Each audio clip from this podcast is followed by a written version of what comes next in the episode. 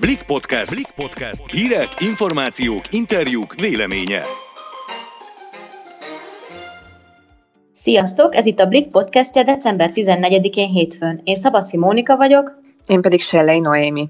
Mai adásunkban arról beszélgetünk, hogy vajon hogyan találkozhatunk az idős rokonainkkal karácsonykor, és milyen megoldások jöhetnek szóba, ha nem akarjuk veszélynek kitenni őket. Végül pedig Buda Krisztina viselkedés elemző többek között elárulja, hogyan készíthetjük fel magunkat lelkileg arra, hogy idén esetleg nem biztos, hogy találkozunk a szeretteinkkel. Vágjunk is bele. Most már szinte biztossá vált, hogy ez a karácsony más lesz, mint az eddigi években, ugye a koronavírus járvány miatt, és ugye a betartandó szabályok, kormányzati intézkedések miatt. A járvány ugye nem csillapodik, és bár nálunk nem állt le az élet, úgy, mint például szerdától majd Németországban, ettől függetlenül a személyes találkozókat, főleg az idősebb rokonainkkal továbbra is korlátoznunk kellene, hogyha meg szeretnénk őket óvni. Igen, hát ugye, hogyha nem szeretnénk veszélybe sodorni őket, pedig hát ugye jön a karácsony, a szeretet ünnepe, és hát a legtöbb családban, gondolom nálatok is, az a szokás, hogy karácsony másod és harmad napján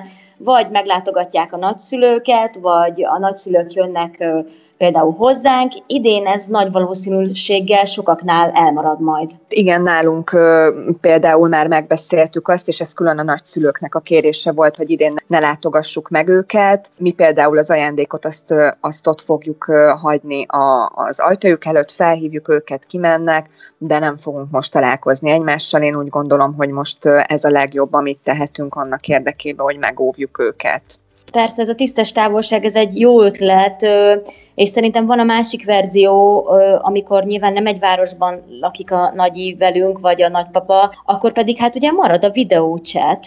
Talán ez az egyetlen olyan megoldás, amikor még nem azt mondom, hogy személyesen, de, de mégiscsak láthatjuk a, az idős rokonunkat. Bár ugye ez nem ugyanolyan, mint egy ölelés, vagy egy puszi, vagy amikor körbejük a karácsonyfát, és együtt nevetünk szenteste, de, de mégis azért valamennyit visszaad a, a kicsit a személyes találkozásból. Úgyhogy szerintem sokunknak marad ez a videózás, idén, bár biztosan lesznek, akik kockáztatnak majd. Én éppen azért, amit, amit ugye te is elmondtál ezzel kapcsolatban, hogy ugye a karácsony a szeretet ünnepe, összeül a család, megöleljük egymást, valakik ugye csak ilyenkor látják a másikat, sokan ugye külföldről utaztak haza a korábbi években, és ugye csak karácsonykor találkoztak, szóval ezek miatt én a környezetemben is azt tapasztalom, hogy nagyon sokan nem engedték még el a, a személyes találkozást a szülőkkel, nagyszülőkkel, teljesen érthető módon, de az a baj, hogy, hogy most tényleg inkább azt kellene fontolóra venni, hogy megérje az az egy nap, vagy az a kettő azt, hogy tényleg kockáztatjuk a, az ő egészségüket. Beszélgessünk velük arról, hogy miért lenne jobb, ha videócseten keresztül beszélünk, vagy akár a kertkapuhoz megyünk oda, és az ablakból beszélgetünk, hiszen ez is megoldás lehet persze, hogyha valaki nem a, a tiz, tizedik emeleten lakik, és én például azt sem látom megoldásnak, hogy mazban ülünk az ünnepi asztalnál.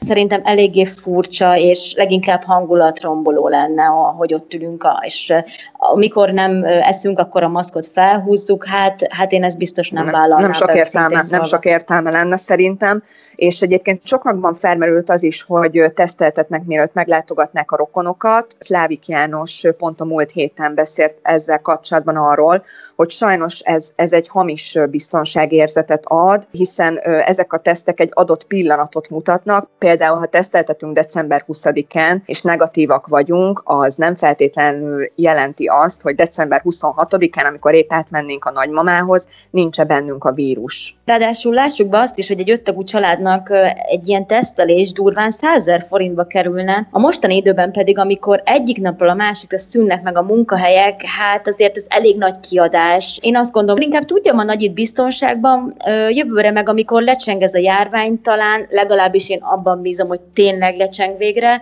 majd elviszünk nyaralni. Korábban egy szakemberrel is arról beszélgettem, hogy ne kockáztassunk, helyette keressük az alternatívákat, szerezzünk be akár okos eszközöket, magyarázzuk el a használatukat, vagy amiről az előbb is szó volt már, beszélgessünk a kerítésen keresztül, az ablakból azokkal a szeretteinkkel, akik a legjobban kivannak téve most a koronavírus járványnak. Hát igen, és én tényleg nem tudom, melyik megoldás lenne most a legjobb, de szerintem, ha valaki tényleg óvatos, biztosan megtalálja a magának legjobban tetsző megoldást, és az, ami az ő nagyjának, nagypapájának, veszélyeztetett rokonának a legjobb. Buda Krisztina viselkedés elemzővel többek között arról beszélgettem, vajon mindezek tudatában félünk-e a karácsonytól, vagy már nagyon várjuk, és hát a szakértő azt is elárulta, hogy hogyan kapcsolódhatunk ki ebben a stresszes időszakban. Arról is beszélgettünk, hogy azok, akik magányosan ünneplik a szentestét, most mire figyeljenek. Most már szinte biztos, hogy ez az idei karácsony más lesz, mint amiket eddig megszoktunk. Most már nem csak az ünnepek előtti megszokott stressz van benne a levegőben és az emberekben, hanem egyfajta bizonytalanság is, illetve többségünk egyre jobban érzi magán az évvégi hajtás okozta fáradalmakat.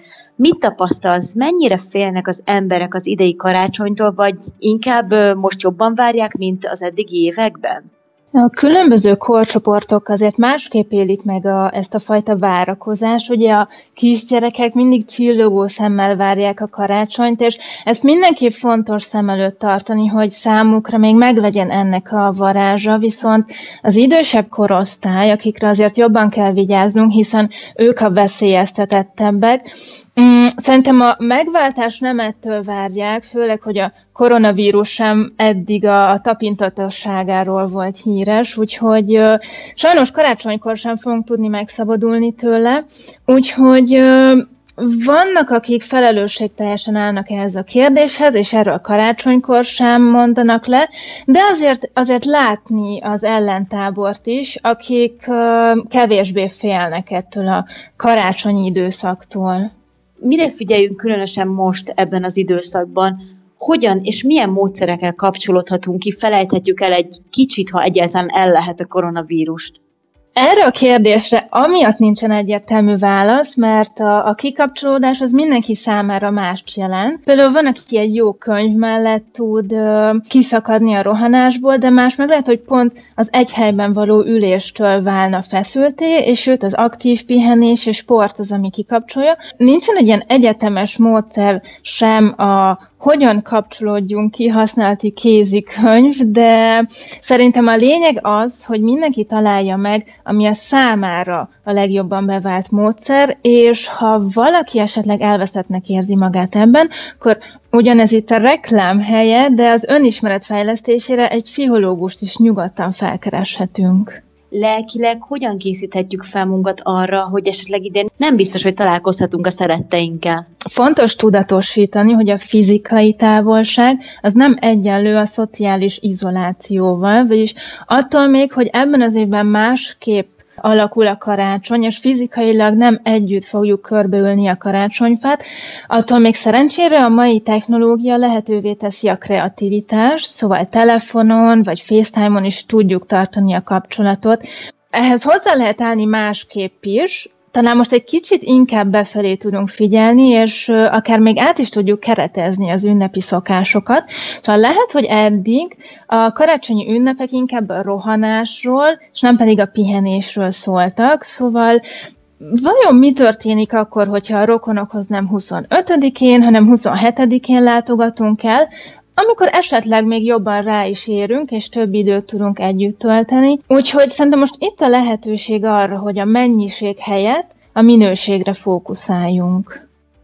Vagy akár videócseten tudunk közösen fát díszíteni, vagy ajándékot csomagolni. Ezen kívül még arra is van lehetőségünk, hogy egy saját tablettel mindenki a, a konyhában közösen ha még távol is vagyunk egymástól, de mégis olyan, mintha egy térben lennénk, és úgy sütnénk a karácsonyi sütiket. Úgyhogy ezek mind olyan módszerek, amik esetleg segíthetnek egy kicsit a, a stressz leküzdésében. Sokan ünneplik magányosan. Nekik mit javasolsz? Ez azért egy nagyon nehéz szituáció, és érthető is, ha ilyenkor szenteste a szomorúság is megjelenik, de nem szabad elfelejteni, hogy a szenteste előtt is, és után is van élet, tehát nem ezen az egy estén múlik a boldogság, de hogyha tehetjük, akkor szerintem itt is nagyon fontos, hogy a kreativitásunkat előhívjuk, és aztán amint lehetőségünk nyílik másokkal találkozni, akkor egy jó nagy öleléssel pótoljuk azt a sok-sok magányosan eltöltött időt, és remélhetőleg akkor ez a magányosan töltött szenteste múlté lesz. Köszönöm a beszélgetést! Én is köszönöm. Köszönjük, hogy a Big Podcastjét hallgattátok, legközelebb szerdán találkozunk. Sziasztok! Sziasztok!